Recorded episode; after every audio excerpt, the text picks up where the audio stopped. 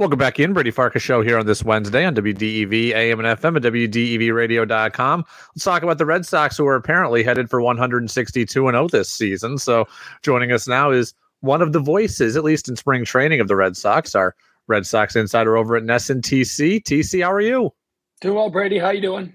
Excellent. The Red Sox are never going to lose. They may tie a few games along the way, apparently, but they're never going to lose. Yeah, I, I, was asking last night when do we start the magic number countdown to the Grapefruit League title? Um, I was assured over the weekend by Kevin Youkilis that this means absolutely nothing. Uh, I disagree with that. I think it means a little something, but it doesn't mean they're going to win the American League East. Let me start with some of the uh, health related questions. Let's get the negative stuff out of here first. What do we know about Justin Turner? We know the 16 stitches, but what does that translate to is to when we'll see him again?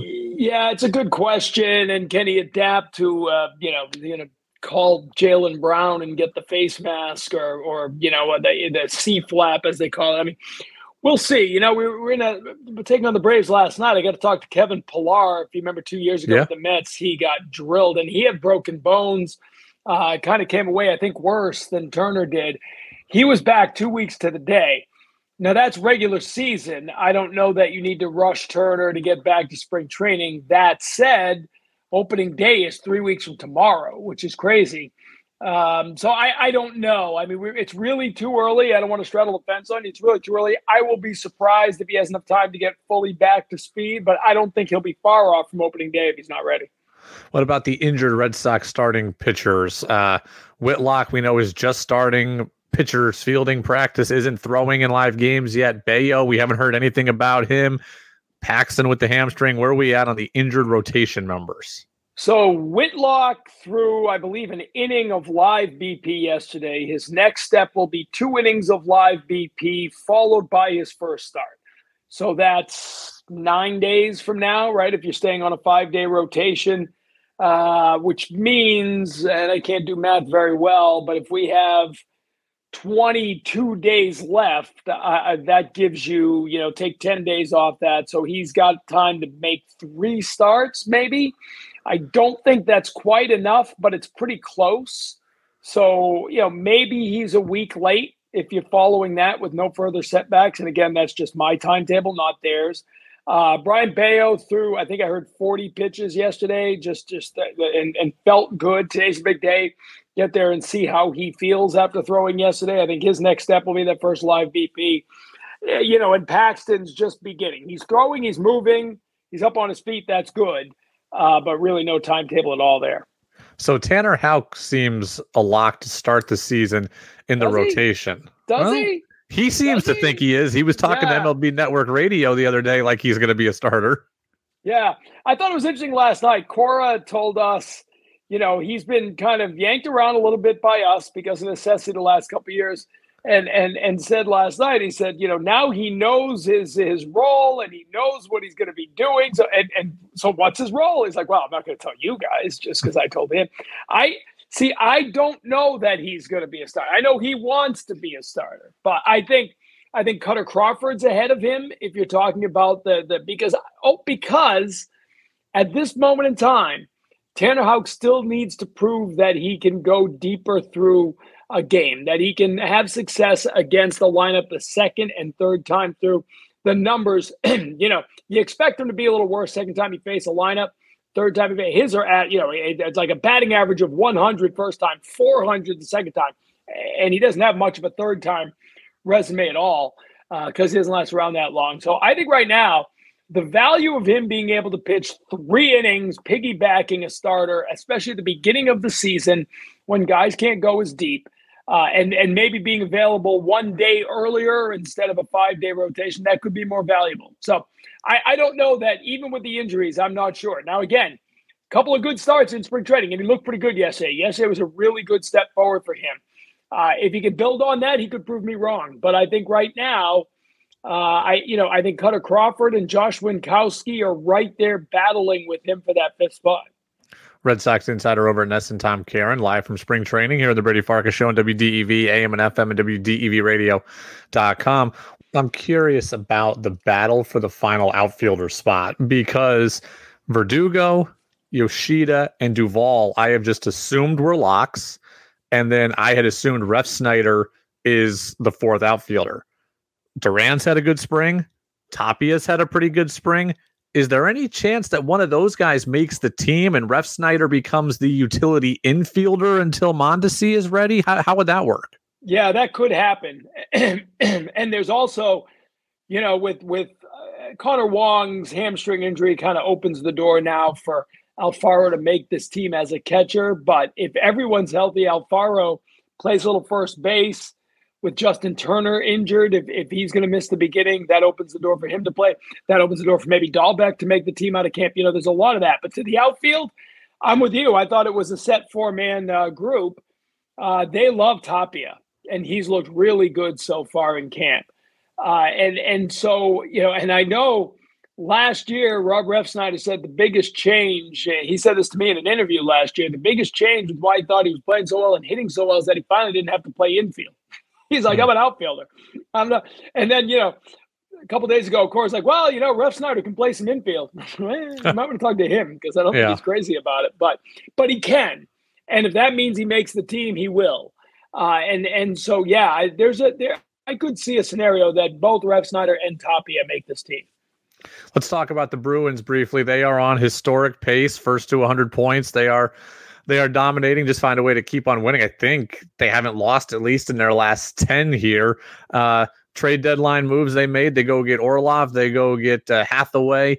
They uh, losing the other big piece that they got, oh, the Bertuzzi move. Uh, what'd you think of what the Bees did at the deadline and how it sets them up in a pretty stacked Eastern Conference right now? Yeah, I thought it was great. You know, they're the best team in the NHL, maybe the best regular season team in the history of the NHL. And they're going to hit the playoffs with, a, I, I've told you this, an extraordinary amount of pressure. Because does that pressure come from the external pressure of living up to history, or does it come from the internal pressure of, once again, this could be the last ride with this core?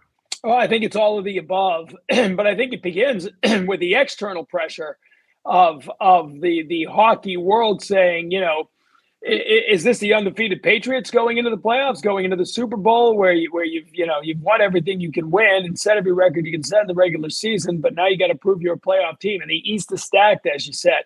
So they went out and made some moves. Orlov's been really, really good for this team, and I think Hathaway is the kind of guy who, who really makes a difference in a playoff series, grinding teams down uh, as he comes out there and gives the top two lines a rest. Know, Zack Kelly, a pitcher down here with the Red Sox, is a, he's from Roanoke, Virginia, and he grew up a huge Capitals fan. and I can tell you, he was devastated by the trade. So that tells me that the Capitals fans uh, thought the Bruins did pretty well out of it. And they got the picks and they're rebuilding. And if you're the Bruins, to heck with the picks. This is right. all about going all in now. And as much as what they do on the ice, it gives the, the, the signal to the room that we are all in. We have gone for it here. We've given you everything we think you need uh, go win a championship. And I, you know, I don't agree. I know people have said if you don't win it all, I think uh, Chris Gasper wrote in the Globe, if you don't win it all, it's been a failure of a season. I don't know about that, but you got to win the East. You got to at least make it to the Stanley Cup Finals. Uh, anything short of that is a disappointing end to a great season. So the pressure's internal, the pressure's external. But the first day you step on the ice in the postseason, uh, these Stanley Cup playoffs begin. The pressure is there, and they have not dealt with anything like that in months. TC, maybe a little head versus heart for you in playoff action this week into the weekend. We got UVM men's hockey against UMass in the Hockey East playoffs. We got UVM men's basketball against uh, UMass Lowell Saturday morning in the America East Championship game. Are you going with your your local teams? Or are you going with your adopted Vermont home in these matchups? But wait a second now. UVM's not playing UMass, are they? No, no, they're playing Maine. Sorry, that's yeah, your real homeland. You. Well, there you go. So then I got my uh, my homeland versus my adopted homeland. UMaine's been on a tear too. The Black Bears have really come storming in. Uh, it's interesting you said UMass because you know, UMass had a disappointing season, and uh, they take on Boston College, which are two teams that thought they were going to be up near the top of it. And one the eight nine matchup. Yeah, one of them is going to be done tonight. Uh, I, you know, I, I, I don't, I can't root for anything. I got to call these games next weekend, and uh, whoever doesn't make it, I'll never hear the end of it. So, I just, I root for a good game. That's all. Is that, is that fence straddling enough for you? Well, you could have given us a basketball prediction. At least you're not calling those games. I like UVM basketball. I'll give you UVM basketball. Sure, I'm all in. All I'm, right. not, I'm not calling that game. I, my wife's a UVM alum, so you know we we root for the Catamounts. And uh, even though I got attacked by a cat down here the other day, uh, but that's a whole different story. Uh, but yeah, no, I, I, I'm go- I'm going to root uh, unabashedly for uh, the Catamounts in basketball. I, I will not tell you who I'm rooting for in hockey. I do have a, a very selfish reason to be rooting for games, but it's all about lining things up so that the four teams I've seen the most during the season at Frozen Fenway and, and the Beanpot can all make it through to the semifinals because those are the teams I have all my notes ready to go on. If UVM or Maine were, were, to make it through to the Final Four, I got a lot of work to do. So, from a wow. lazy uh, spring training perspective, uh, I, I need BC to get through to the uh, the Final Four. Okay. Well, UVM hoops against UMass Lowell, 11 a.m. on Saturday against Patrick Gym. I'll be there in person in DC. I know you'll be watching. oh, good for you. 11 a.m. I love those. Uh, and did you know what I hate? Did you see the Merrimack uh, deal last night? They won. Uh, they won their their. Don't even go to the tournament. Don't even play in the tournament if you can't win it. Year. Why four years? I know Rick Pitino went on Twitter and said if you win your conference, you should be able to go through. It's about, but four years is too much. Why do you have to wait four years after going? there? Two years is enough. It's two ridiculous. years enough. That meant an entire class, right? An entire recruiting class in every one of your sports was ineligible to go to the NCAA tournament. And they've won. I know soccer won their conference, basketball won their conference last night. It's ridiculous. I agree with you. TC, we appreciate it and uh, enjoy the rest of spring training. And then, you know, next week you'll be still down there or you're coming back north for hockey? Next week I will be, uh, you'll have me at the airport. I'll be coming back oh. for hockey uh, next Wednesday. And then, uh, and then we're up there for the hockey's tournament. And then I'm back down here that Sunday. So I get like three and a half days back home. TC, we appreciate it. We'll talk next week. All right. Thanks, Brady.